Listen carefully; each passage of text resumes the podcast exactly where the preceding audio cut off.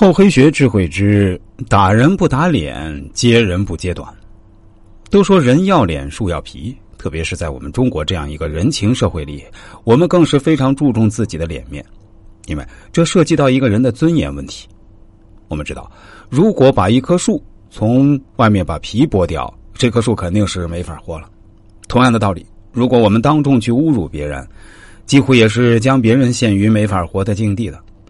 所以，大家在平日里为人处事的时候，特别是说话的时候，一定要懂得照顾好别人的情绪和感受，不要在言辞上冒犯了别人，否则别人也不可能给你好果子吃。我相信大家身边肯定都见识过一些很会说话的人，跟这样的人聊天确实是感觉如沐春风的。同样，大家也肯定都见识过一些很不会说话的人，这样人说话都带刺儿，还喜欢阴阳怪气的。对于这样的人，我们都巴不得离他们远远的。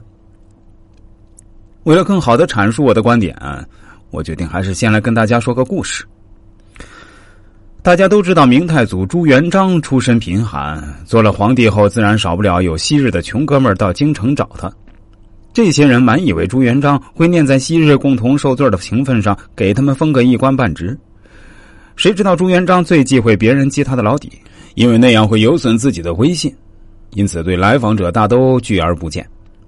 有位朱元璋儿时一块光屁股长大的好友，千里迢迢从老家凤阳赶到南京，几经周折，总算进了皇宫。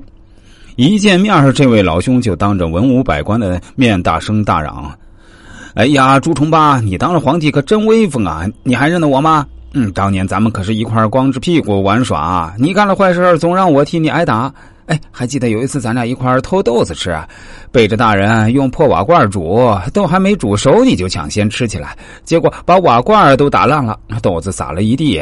那你吃的太急，豆子卡在嗓子眼儿，还是我帮你弄出来的？怎么你这就不记得了？这位老兄在那喋喋不休，唠叨个没完。宝座上的朱元璋再也坐不住了，心想此人太不识趣，居然当着文武百官的面揭我的短处。让我这当皇帝的脸往哪搁？盛怒之下，朱元璋下令把这穷哥们杀了。这就是揭人之短的下场。在待人处事中，场面话谁都会说，但并不是谁都能说。一不小心，你也许就踏进了语言的雷区，触到了对方的隐私和短处，犯了对方的忌讳，对听话者造成一定的伤害。其实，每个人都有所长，也有所短。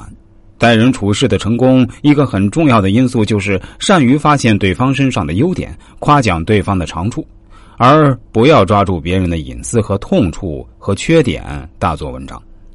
厚黑学告诉我们，切勿揭人之短，伤人自尊。